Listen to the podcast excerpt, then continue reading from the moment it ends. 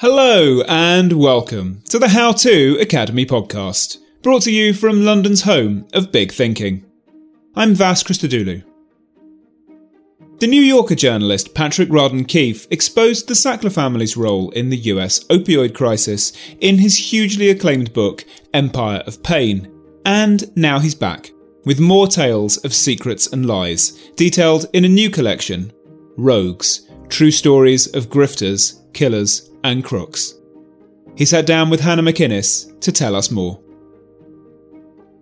There's a lot to talk about in Rogues and to ask you about it, but I just want to um, start by asking well, congratulations on the extraordinary success of Empire of Pain. You write in your introduction to Rogues life doesn't stop when you publish, the story keeps moving, unfolding, fluttering its wings. Your characters continue to act often in confounding ways.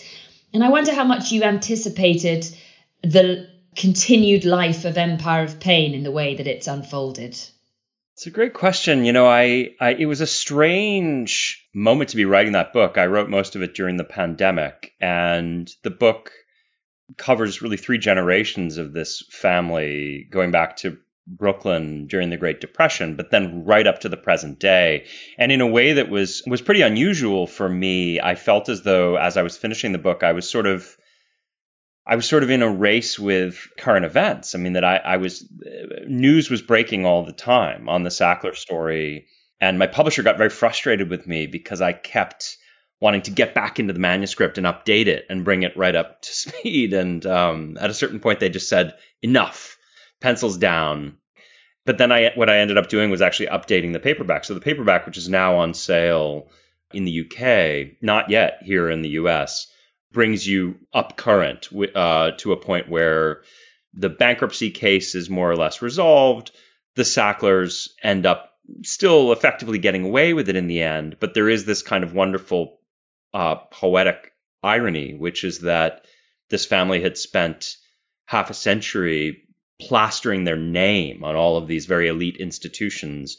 And really in the in the year or so since the book has come out, came out in hardcover, we've started to see those names come down. That so many institutions, I mean just in the UK, um, the British Museum, the National Gallery, all of these really elite arts institutions are starting to to chip that name away and kind of erase the Sackler name in a way that I think will be um, you know, it's not justice, but I think it'll be quite painful for the family. That's not coincidence that that is happening alongside. I mean, the book had a lot to do with that. I think it had something to do with it. I mean, I, I could hardly claim all the credit, though. I mean, I uh, one of the heroes of the book is Nan Goldin, mm. the photographer, yeah. who starts a real campaign. Um, you know, she she came to the V&A in London. Uh, she went to the Louvre in Paris, to the Metropolitan Museum of Art in New York, and was really pressuring these museums to take the name down. So when the name came down at the Met, for instance, I really think that was Nan Goldin's doing more than anything. But yes, I mean, I, I one thing that I I set out to do with the book was to place an uncomfortable spotlight on the family and the origin of the billions of dollars that they've made from a drug that has caused so much addiction and death. And so I, I think that for some of these institutions, the fact that there was this kind of growing storm of controversy around the family made that continued philanthropic relationship unsustainable at a certain point. Did you expect it to be such an enormously popular book? You know, it's been winning awards, it's been a bestseller was that a, a, surprise to you? I wonder what you think you tapped into to to reach such such levels of readership across the world. You know, it's it's a strange thing. I mean, on the one hand, I as a writer, I think a lot about trying to write books and articles that are accessible to non-specialists that are interesting, that have that are kind of pacey and character driven and have a plot, you know, have twists and turns. And I'm, I'm thinking a lot about, to be honest, a lot of the time what I'm thinking about is my own experience as a reader when I pick up a book that I feel like I should probably read and I just can't find any purchase. I sort of feel like I can't get drawn into it. And so I'm I'm thinking, well, how would you pull a reader into a story that they might not necessarily have any particular interest in from the outside and then get a kind of undertow to take hold where they get drawn into the narrative and before they know it they've finished the book so on the one hand, it feels good because I, I was trying to write a book that would be accessible to anyone and have some kind of seductive narrative qualities. On the other hand, this was my fourth book. I've I've had the experience of writing a book that I thought was quite good. Thank you very much, and putting it out into the world, and uh, you know, and it and it doesn't catch fire. So I think that there's a great deal of serendipity and luck involved. And so in this case, I was I was quite surprised. I, particularly, I should say uh, that the book became a bestseller outside the United States because in the states. The opioid crisis is everywhere. There's really nobody at this point in this country. You know, more than half a million people dead. And so most people in this country, directly or indirectly, are somehow connected to that crisis. They know some family that's lost someone. But it was really encouraging for me particularly in the UK, to see the book take off the way it did and, and the recognition that it that it uh, that it got. So, with the um, twelve stories that you've chosen to include in Rogues, are you driven by similar similar things that you've just mentioned that drove Empire of Pain? That wish to draw the reader into pacey stories and, and keep them t- page turning, even if it's not necessarily within their sphere of interest? Is is it something similar that that drives you and your journalism, you know, across the board? And and it clearly is something you are very dedicated to because whatever the story, you have evidently given up. You can tell. I mean, a lot of time and travelled miles to uncover and tell these stories.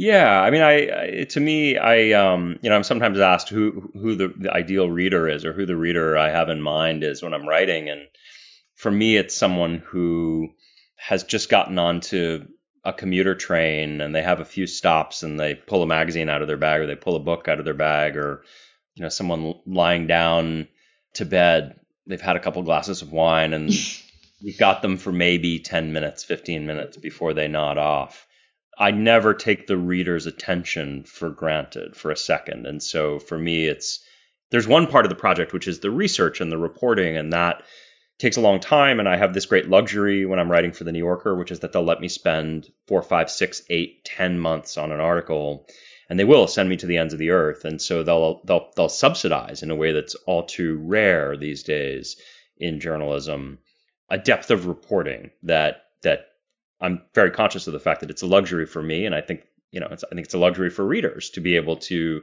not just from me, but from any of the people who write for the magazine to pick up a piece that somebody's spent the better part of a year on.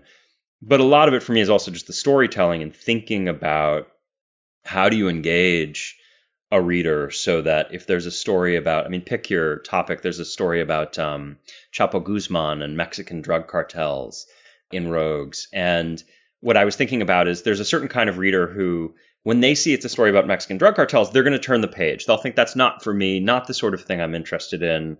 I already kind of know the broad outlines of that story. You can't surprise me. And the challenge for me then becomes how do you take that reader and from the first words engage them, sort of drop them into a story into the story in a place that will be surprising enough that they'll follow you through and they'll engage with a subject that might not intrinsically have any particular interest to them. And that would be true for almost any of these stories. I mean, there's a story about wine, there's a story about insider trading by hedge funds, uh, there's a story about a corrupt minerals deal in West Africa. There's no way that those topics are going to appeal to everyone on their face. And so, what it really does is it puts a premium on the storytelling. How can you spin the yarn in such a way that you get people to engage? So that perhaps differentiates these, um, or tell me if I'm wrong, from the goal in writing about the Sacklers, because many of these stories of corruption that really are phenomenal stories, they've they've already you know met their end, or you're not generally seeking some sort of justice perhaps in in them. It's about telling an extraordinary tale. Yes, though I would kind of say that about the Sackler book too. I mean, I, this is a thing I think about a lot. I um, when I write, I have a point of view. You know, I think that the the notion of journalistic objectivity was always a bit of a myth, right? I have a point of view, and I'm telling the story as I see it. It is a subjective rendering of the story. In some instances I'm really outraged by something, and that would be true with the Sackler story. I thought here's a family that's that's gotten away with some very terrible things. And at the time when I started writing about the Sacklers, they were still being celebrated and feted everywhere they went as these wonderful philanthropists. So I come in with a point of view, but I don't think of myself as an activist. I'm not setting out to change the world. I, I'm trying to describe the world in a way that feels hopefully really compelling and and do so in a manner that is factually rigorous enough that even though you recognize I'm I'm filtering all of this through my own my own perceptions, that you have some trust in me, that you trust that I'm going to go out and I'm going to I'm going to dig up the facts and present them to you.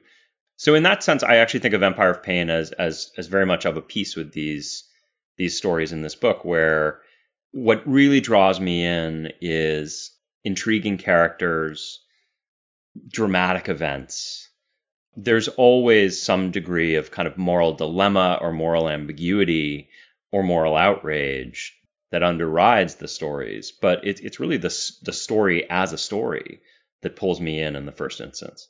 Just before we go in detail into some of these stories, um, I'm sure you must have been asked this before because it's just a question that came often into my head when I was reading Empire of Pain and then frequently when I was reading Rogues as you walk into hotel rooms to meet these people, you talk to them, you email them, you begin your introduction with a sort of heart stopping moment as El Chapo's lawyer contacts you. I mean, do you feel f- frightened for, for your own safety having so much sort of liaisons with with so many people who are very dubious characters and a lot of people around them have met nasty ends. Yeah i mean it's it's funny. So this is a running joke in my family. The uh, when my two books ago, my book Say Nothing came out, we had a big party at an Irish bar in Boston, and my uncle gave a big speech, and the premise of the speech was a sort of was the notion that what if all the bad guys that I've written about over the years got together and decided to team up to to do away with me. But the truth is, I I'm pretty careful. I have two young kids. I trained as a lawyer and I, I've never practiced law, but there is a little bit of that way of thinking that that comes naturally to me. So I think about risk and I calibrate risk. And I'm not a war correspondent. There are places I wouldn't go.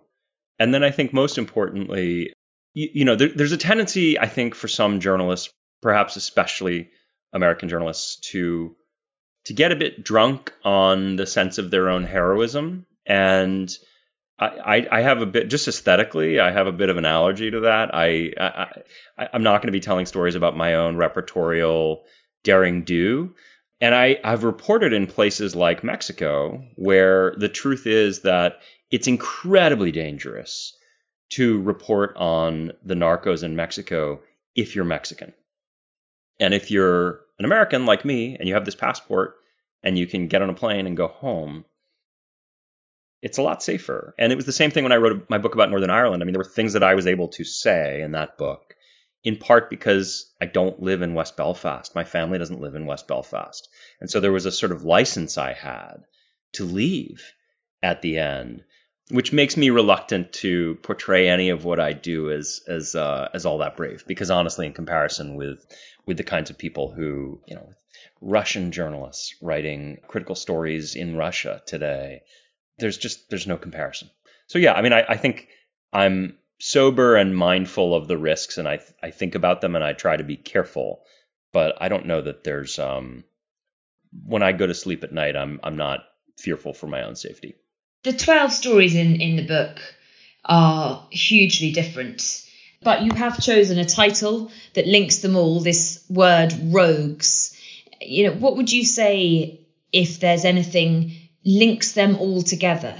Yeah, I, you know, I thought about this. It was a strange thing putting together this collection because it's 12 stories um, that cover about 15 years of reporting for the New Yorker, and I obviously wrote a great many stories beyond these ones. These were, yeah. um, these were sort of the greatest, the greatest hits, the ones that meant the most to me or or had meant a lot to readers. And um, what's so strange is at the time as I was writing them, I didn't I didn't think of myself as embarked on any particular project or having any one beat. But in retrospect, when you look at the pieces, I do keep coming back to certain themes. And so for me, it would be, you know, it's most of the pieces are about people with very forceful personalities who have a kind of rebellious nature and they're either pushing the limits of the law or they're living outside the law some of them manage to kind of bend the law to their own needs. So what they end up doing isn't considered illegal, but in the sense that they, you know, it's essentially like it, you get caught for speeding and you see how, you know, see if there's a way for you to raise the speed limit to uh, to make it acceptable. And so it's those types of personalities and those types of dynamics that I keep coming back to. I'm really interested in the the sort of strange line between what's considered legal and illegal, licit and illicit.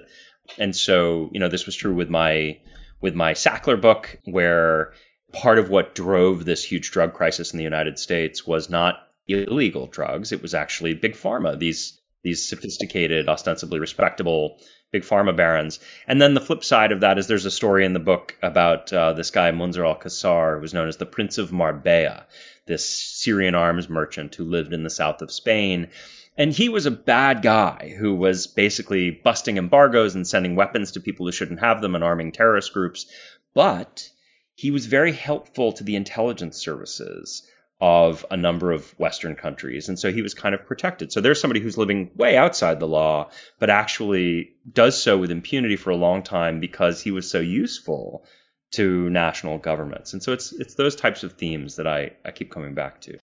I, I think that that um, is, is is not just in in in al-Qassar, but just runs through so many stories. To me, the rogues themselves weren't almost as shocking as how much and how often they get away with it. it get away with murder, quite literally, and live in plain sight and live in luxury. I mean, this is a theme that to me runs through so many, and you just think how is this possible? It makes me question that the the world that we live in. I mean, the, in uh, the chapter that you were just describing, you say, "How do you prove corruption?"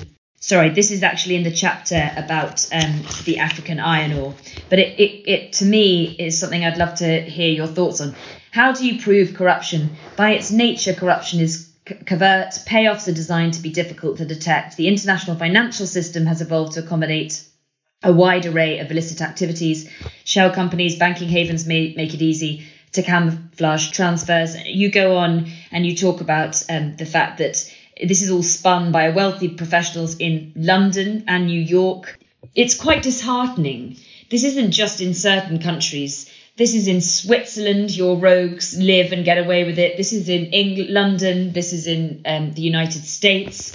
And it's almost perhaps that you're trying to say that the rogues here um, are not the drug dealers and the arms dealers and the money launderers and the murderers. It's the people who are letting them get away with this. Absolutely. It's the white shoe professionals. And yeah, and this is this is one of my big big themes. I mean, this was true. So in the in the essay in the book about Chapo Guzman, you know, in the United States, we talk about the the Mexican drug cartels and the drug trade, and isn't it terrible all the corruption in Mexico and they're sending these awful drugs up into our country. And we never talk about the fact that what drives that whole market is American demand for drugs. And in fact, what drives the violence is American guns, which are laughably easy to purchase in this country and then get smuggled down south into Mexico. So there's always this discussion of the corruption being Mexican drugs being sent north and never of American guns being sent south. And it's that kind of myopia, right? It's that blindness. I wrote an essay recently for the New Yorker, not in this book, about the oligarchs in London. It's the same way, right? You have these law firms, certainly. You have PR advisors. You've got all kinds of financial advisors who assist setting up these offshore trusts and so forth.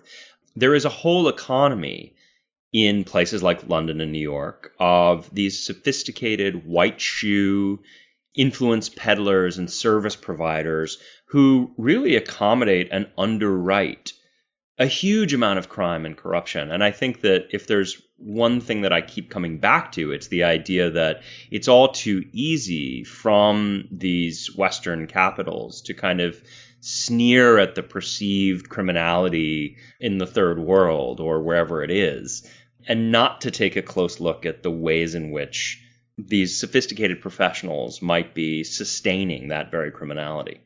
Well, talking about sophisticated professionals, one of the people who makes it in as a rogue is Mark Burnett. Um, found that chapter utterly fascinating. I- will let you tell people who might not know who he is, and perhaps you can explain why he qualifies in your mind as a rogue who makes it into this book. There's a little bit of give in the title, right? And so there are some people who are not criminals. I mean, there's also a, there's an essay about Anthony Bourdain, who so in, in, the subtitle I talk about rebels as one of the categories, and I would certainly include Bourdain in that. Um, and in Burnett's case, I mean, he's this fascinating guy. He grew up in East London.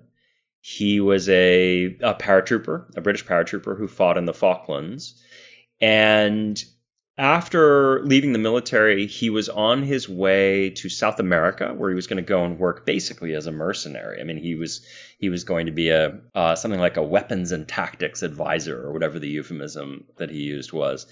And he had a layover in Los Angeles International Airport, and he just walked out of LAX. So he arrived in America, ch- changed his mind about what he was going to do. He decided he would stay in LA. Uh, he arrived in America as an undocumented immigrant uh, without a green card. And initially, he's sort of hustling on the boardwalk uh, in Venice, you know, selling T-shirts, and slowly becomes a TV producer. He makes his way into TV producing, and he had a he had a show called Eco Challenge, and then the show that really put him on the map was he discovered this Scandinavian early reality TV show in which a bunch of people are sent off to an island and they have to fend for themselves with cameras watching. It was called Expedition Robinson, and he licensed the name and decided it needed a new title and it should be called Survivor. And Survivor became this juggernaut, this massive hit. And everybody wondered what Mark Burnett, this kind of sage of reality TV, would do next and his next big project was The Apprentice with Donald Trump. And so Burnett is this guy who, through a kind of uh, a kind of vision. I mean, I think he is a kind of genius. He's a very shallow genius, but a kind of genius.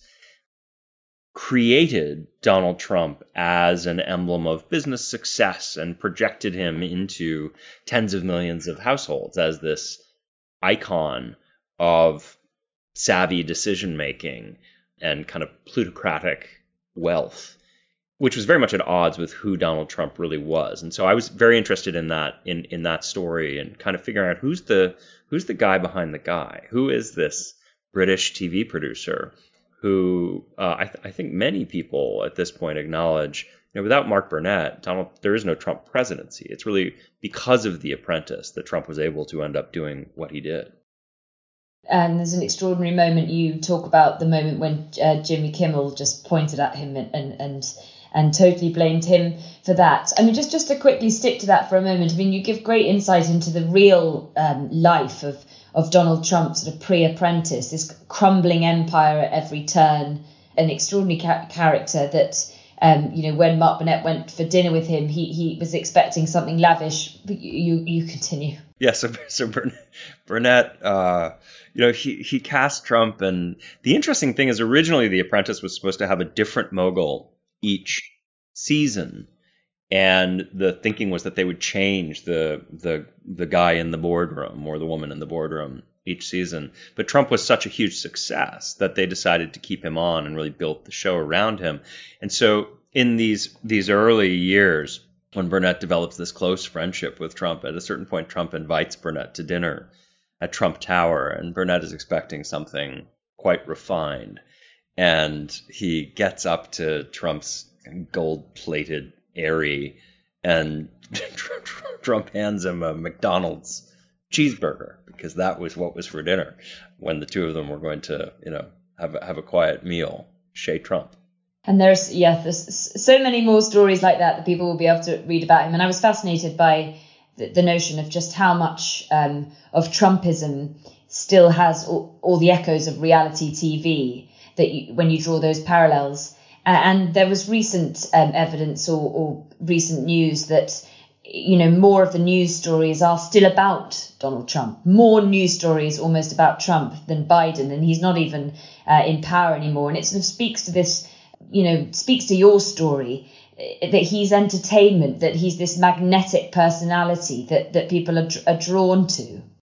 Yeah, I mean, that, that, I'm, I'm really glad you picked up on that because that to me was the underlying theme of that whole piece was the idea that Burnett's Burnett's real malign, brilliant but awful vision was to recognize at a certain point that politics is just entertainment by other means that you could you could kind of build up an entertainer to a point where he might plausibly seek national office and that so many people had bought into the totally fraudulent fake version of Donald Trump that Mark Burnett sold to the world that you might conceivably get 70 million people to come out and vote for him on the basis that they essentially believed the kind of Wizard of Oz uh, reality TV version of the guy. And I think sadly, Trump is gone. And for me personally, I'm sure it must must have felt this way even to people on that side of the Atlantic. There was this wonderful dividend when Trump was out of office where I felt as though I don't need to spend hours each day just kind of rubbernecking the slow moving car accident that is our national politics. You can just sort of allow politics to be boring and, and, and function in the background without you feeling the need to devote quite so much attention to it. But of course, there's a sense in which I think the whole media apparatus, and this is true for TV news, it's true for newspapers, it's true for The New Yorker, for my magazine. Trump was great for business, in part because even if you were outraged and you hated him, people would you know they felt as though it was almost like charitable tithing. They would they would it was it was suddenly patriotic to give money and subscribe and read these articles about how outrageous it all was. And so there was this strange sense in which we were conflicted right? Because that was good for business and trump goes away and what does the media do it focuses on him even now that you get more coverage as you say of trump even today than you do of biden I love how you're talking about politics being something that can possibly quietly be in the background, just as just as ours is as explosive as it could possibly be. Um, I'm interested.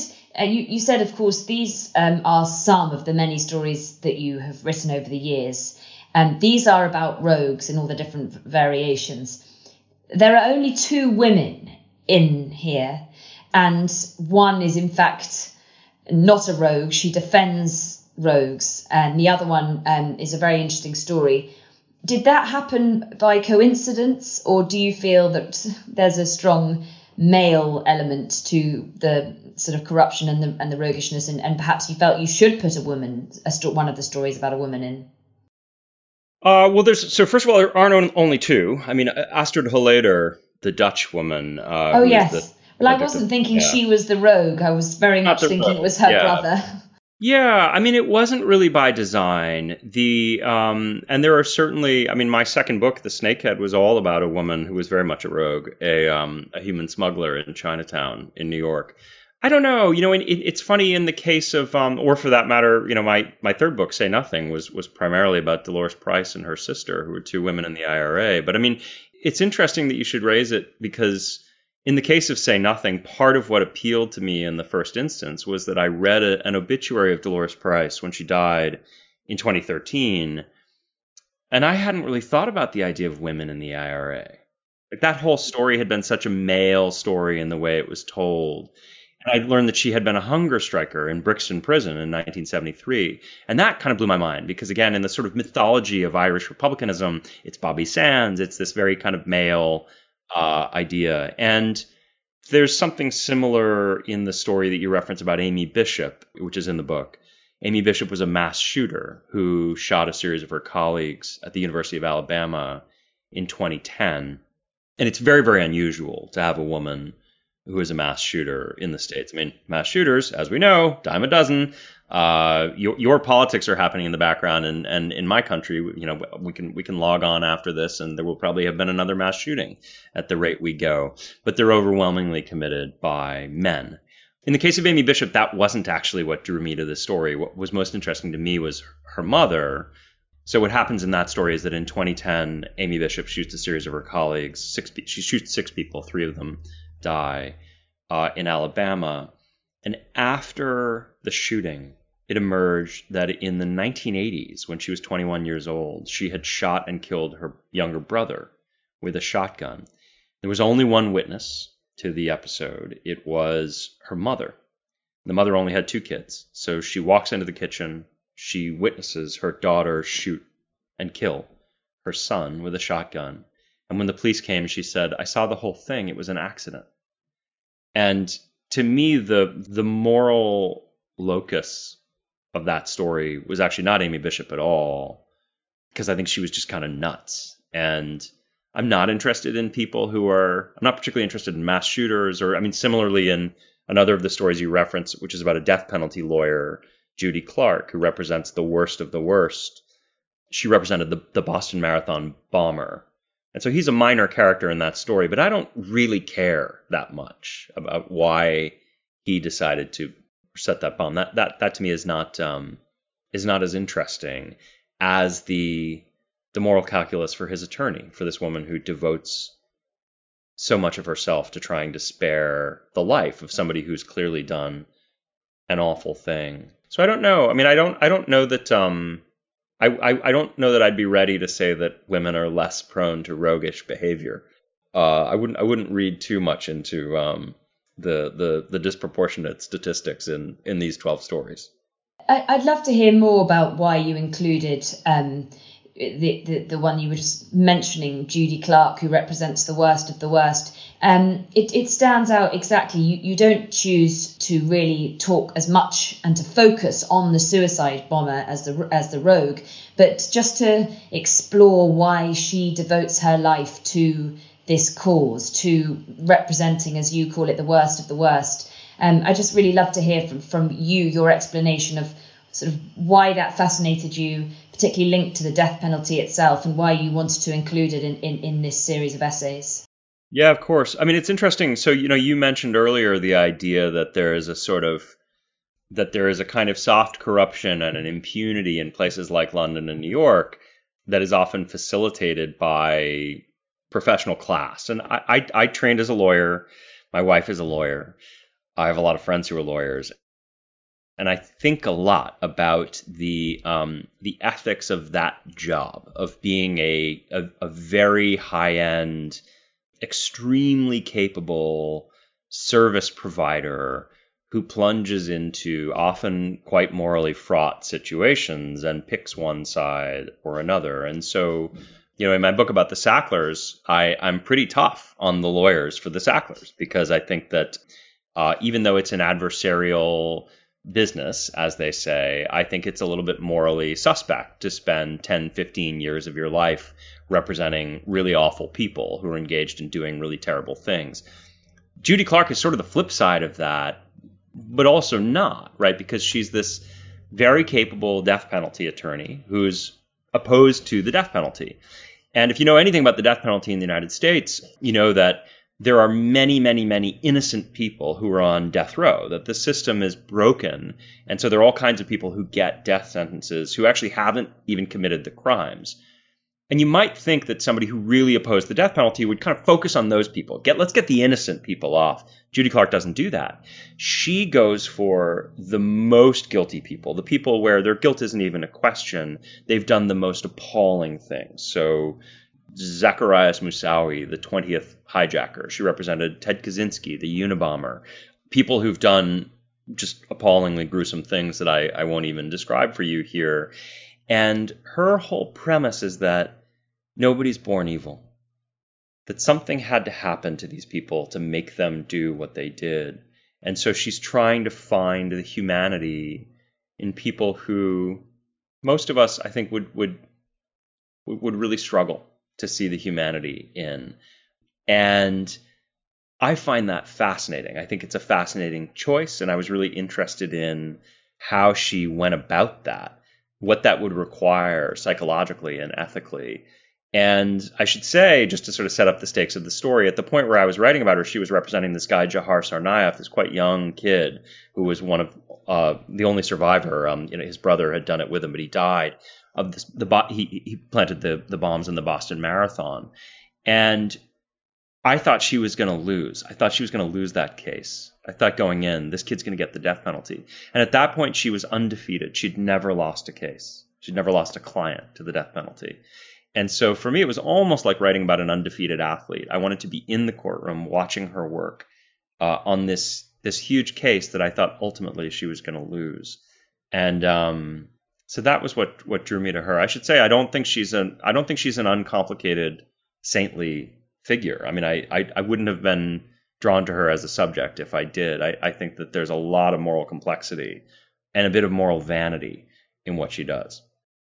And when you write about her, just like with a, uh, you do sit down with some of your subjects, but you say at the beginning that you you love the challenge that what you call people might not be familiar with write arounds pose. So you don't directly interview your subjects. You you get so much information from people who know them, have met them in all sorts of different environments, family, friends, colleagues.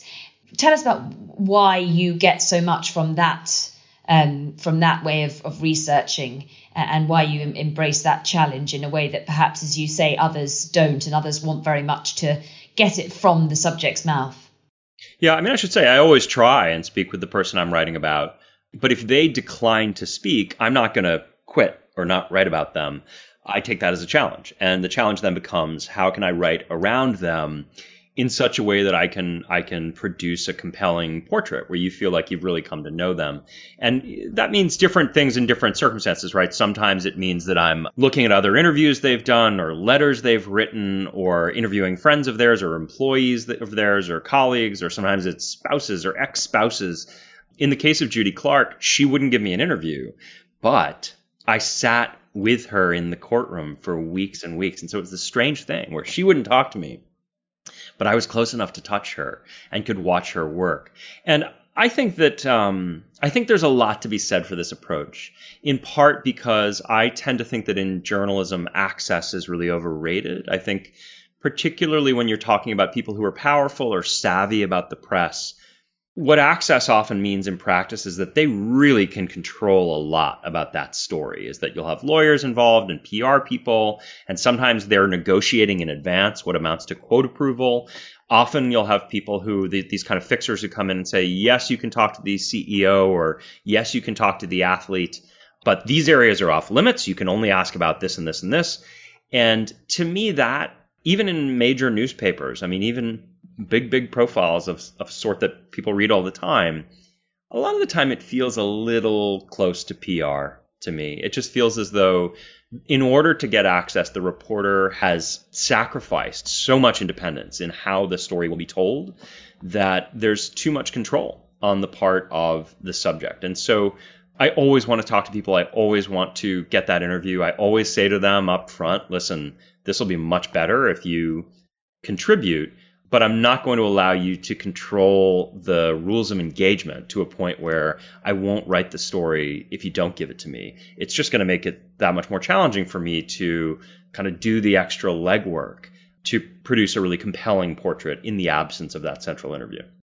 Well, I'm intrigued also by the difference between the characters who see themselves as rogues and those who don't. Uh, you know, you have Falciani the, the whistleblower who, who sees himself as a, an Edward Snowden. Perhaps you can tell us that story because you said, you know, object, objectivity is a myth in journalism, but you don't. You do leave a lot to the reader to decide who you think to be an actual rogue in that story. Yeah. Oh, absolutely. I mean, I should say that the um, I perceive my job as going out and gathering the facts and then presenting the most credible, compelling version of the story that I can. I love it when I write a story and people disagree how they feel about the central character. I love that. I feel as though I'm I'm really doing my job. If you can you can present a picture of somebody that's three dimensional enough that uh, that a husband and a wife can read the same article and then argue over dinner about yeah. how they should feel. And I should say, Judy Clarke, the woman we just talked about, there are some people who read that story and say, "What an absolute saint! Isn't she amazing?"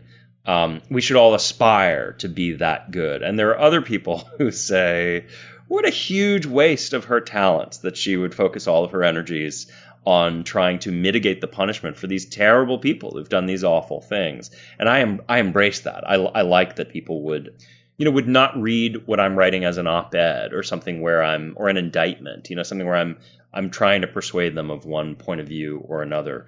In the case of Falciani, his this is part of what makes him such a rich character. He worked at HSBC, the private bank in Geneva. And at a certain point, he absconded with a huge amount of private client data. And at the advent of the financial crisis, he started sharing it with various countries, particularly in Europe, and saying, look, you know, you've lost all this revenue and you have these wealthy citizens of, say, Spain or Greece who've been hiding their fortunes at HSBC in Switzerland. And he was initially embraced as this kind of Edward Snowden figure. But as I delved into it, I went to Paris, I met with him, and I pretty quickly con- concluded that he was he was a compulsive liar. Like we we had this long conversation, and none of his story made sense. And as I dug deeper, it emerged that what he had really wanted to do was sell the data, that he stole it for selfish reasons, and then he got caught. And at the point where he got caught, he started turning over the data to these different European countries. And for them, they said, look, it's this Edward Snowden type figure. They embraced the idea of him as this kind of martyr for transparency. And so he was thrust into this uncomfortable role because I really don't think that's how he started. And so his evolution through the course of that story I thought was great fun. And that was a story I actually almost pulled the plug on when I realized he was such an unreliable narrator. But mm. I thought it could it could make for a fun story to lean into that unreliability. Well, talking about this sort of antithesis, I suppose, of denying you are a rogue, uh, uh perhaps the truest rogues are the ones who really just own it.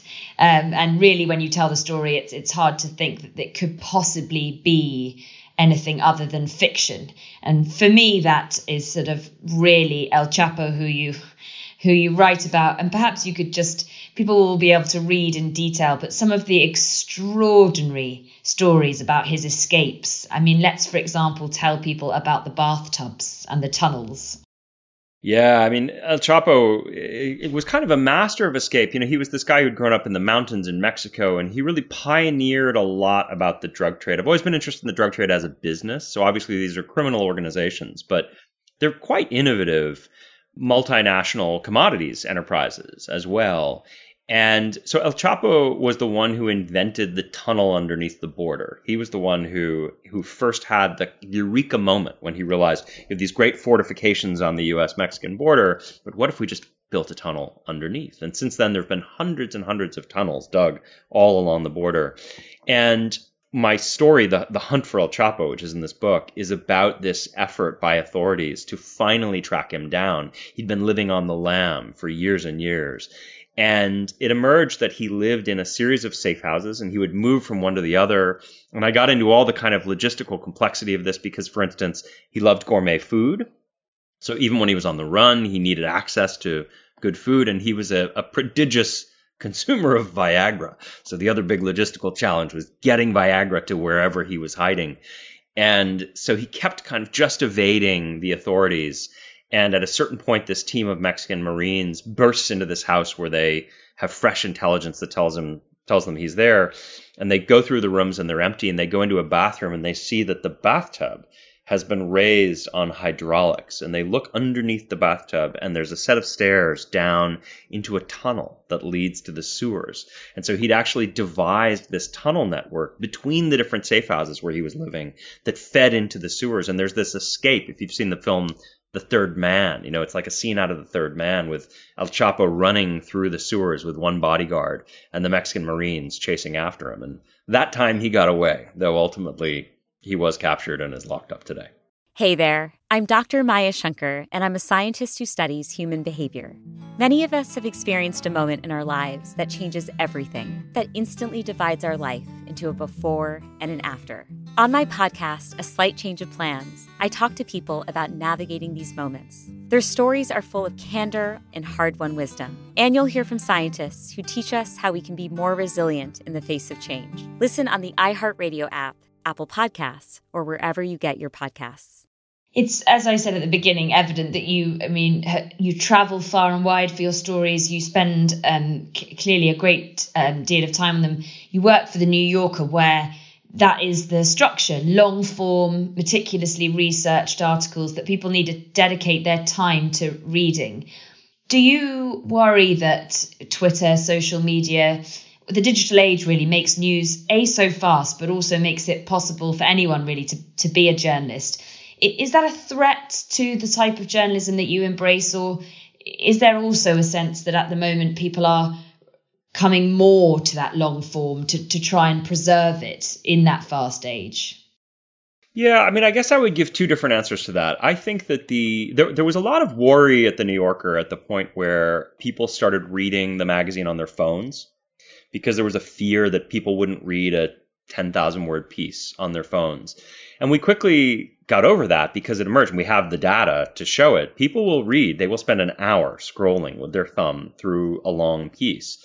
And to me, that that was important. I, I say in the book, but you know, I think that the the 10,000 word magazine article is kind of the perfect form. I love it, and that's it's 12 of these in the book, in the sense that you can sit down and really get immersed in a world, but you're out of it in under an hour. That you know, it's it's you'll read it in a sitting, and then you can kind of move on to the next thing. And I, I love that. I think that will continue to thrive on the web, and in some ways, I think social media has actually been great for it in the sense that there's a kind of curatorial function where if a piece is really great, it doesn't matter if it came out in Guardian Long Reads or the New Yorker or the Atlantic or wherever it is. Um, if it's a great piece, the democracy of social media will kind of keep bubbling it up and more and more people will be able to discover it. What I worry about is that particularly social media, I think, has uh, created these sort of echo chamber finely tailored in information universes that people live in and that has led to a skepticism about really the, the existence of objective reality right it's it's i have my facts you have your facts this is very true in this country. I would say it's it's true in yours as well. I mean we've seen over brexit or any number of other issues similar kinds of debates where it feels as though people are talking past each other and not to each other. And that to me feels like a threat to the whole enterprise because part of the reason I'm doing what I do is that it's you know we have fact checkers at the New Yorker who come in and check every fact. And and that means something only as long as people accept the premise right which is that there are facts and that you you can kind of gather facts and arrange them in a story uh, that isn't just purely agenda driven or uh, seeking to to appeal to one particular constituency. So so that I worry about and I worry about the business model. I mean what I do is expensive and it costs the New Yorker a lot of money to um, to send me around the world, to hire fixers, to hire interpreters, to pay for court documents. Lawyers, when I'm writing about nasty billionaires, you know, you have lawyers who have to very carefully vet everything I do. And all of that is pretty resource intensive. So I'm optimistic about the idea that people will continue to read long stories I, I worry more when it when it comes to the business model and how you will finance the sort of reporting that I do and, and that I think is is essential for people to do. I think that I I, I I I did ask you this question that Patricia's asking, but um, I'm going to ask it again and and add one to my own to it. She says, "What do rogues have in common, if anything?" I think you know we did dis- discuss that, but what I might add to that is how Anthony Bourdain, as you say, fits in because he's the one where I think you keep on reading, waiting for the crime, and it doesn't come. Yeah, there's no. I mean, with Bourdain, I, I it was very important to me that he be in the book because I spent a year getting to know him. I traveled with him. It was all happening as his life was falling apart, and it wasn't too long after the article came out that he took his own life part of the reason I wanted him in there is that here, here's the answer to your question about rogues.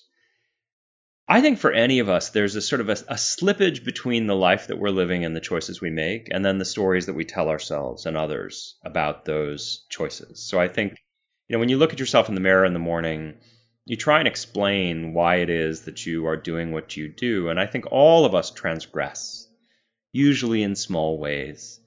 And if there's one thing that a lot of the rogues in this book have in common, it's that they're very, very good at lying to themselves and lying to others in a way that justifies those transgressions. And I actually think that sometimes, you know, if you can if you can tell yourself a lie about the little transgression, then you can tell yourself a lie about the big one. And so it's that kind of deviation from the path that I'm interested in. Tony Bourdain was wonderfully self-aware. And so in a strange way, I think part of the reason that he ended up living a relatively righteous life is that he kind of knew all the places where he was broken. When he looked himself in the mirror, he he um I think he was telling himself a pretty honest story about who he was. And to me that's that's uh you know, notwithstanding the the awful way in which his life ended, I think that's a that's a lesson we could all we we, we could all do well to learn. Absolutely, I, I think that's what I was trying to get at um, when you say that everybody is so well able and well equipped to convince themselves of, of, that what they're doing is is virtuous. And and I think that that's one of the most intriguing things reading every single one of your stories. Because you come at them from you know what they've said themselves what people around them have said. And that's why I was intrigued by this idea of people who perceive themselves as a rogue. And the stories that they that they tell themselves to sort of justify what they've done. But when you see the ones who have essentially repented. There's two in the book, if I'm right, who turn to religion. And to me, that repentance is something that signifies an admission of guilt that perhaps the others don't have. Yeah, it's so fascinating. I hadn't thought about that, but you're right. I mean, it's um and even Chapo Guzman, honestly. I mean, I think there is a kind of roguish, winking quality that a lot of these people have where they sort of like living on the edge and they know that it gives them a certain charisma, a certain appeal. But even Chapo Guzman tells stories about how, you know, he grew up as a the child, the illiterate child of a poor farmer up in the Sierra in Mexico. And what choice did they have but to grow poppy and sell heroin? Yeah, I, I agree. I mean, I think that there there are there are a few who come to repent. But one thing that I've become very convinced of over the last two decades of writing these kinds of stories is that the villain in the story never thinks that they're the villain in the story. They think they're the hero of the story. They think they're in a whole different story altogether. With the exception of Amy Bishop, you wouldn't say? I mean, Amy, I don't want to give too much away about what happened with her brother. And, and, and my sense of Amy in my conversations with her is that she was heavily medicated and psychologically very fragile and unwell. And so I do think, I mean, she told me that she had she had found God and that she was born again, and and I I'm, I'm sure that in moments that's true. And I also think that she can't really deny what she what she did. But there's a moment I mentioned in the piece that I thought was so revealing when I was talking to somebody who was a, a friend of hers who taught they would always talk about the the accident with her brother, the accident that had happened in the 1980s when she shot her brother. And at a certain point, we were talking about the mass shooting in Alabama, and this person referred to the accident in Alabama. And again, I, I you know, I don't. This was not a, a, bad person. This was not a criminal himself. He was a friend of hers, right? But it's it's that way in which our own brains will will, will kind of trick ourselves. And he had kind of slid into this into this language in which he's using the passive voice to describe a mass shooting in which his friend was the one pulling the trigger. And so even with Amy, I don't know that um, I don't know that the repentance is necessarily complete. Oh, it's absolutely fascinating, um, complex, complicated insight into the human mind. Um, and as you say, you don't want to give too much away. I hope that we've, I, I, you definitely have skirted enough around the edges, dive, dived in just enough for those who haven't read it to certainly want to pick the book up and and find out more about all the intriguing stories. And we've come to the end of our hour. So um, thank you very very much for for all your brilliant writing and for sort of capturing us with it all. Thank you very much, and thank you all of you for coming. Thank you. Thank you so much. This episode of the podcast starred Patrick Radden Keefe and was presented by Hannah McInnes. The show is edited by John Doughty, and this episode was produced by Luke Naylor Perrott. The series is made by me and Esme Bright, with special thanks to our former co producer Dana Outcolt. If you missed it, there were more stories of crooks last week from author Alice Sherwood. You can find her conversation with Hannah wherever you're listening to this. Until next time, I'm Vas Christodoulou. Thanks for listening.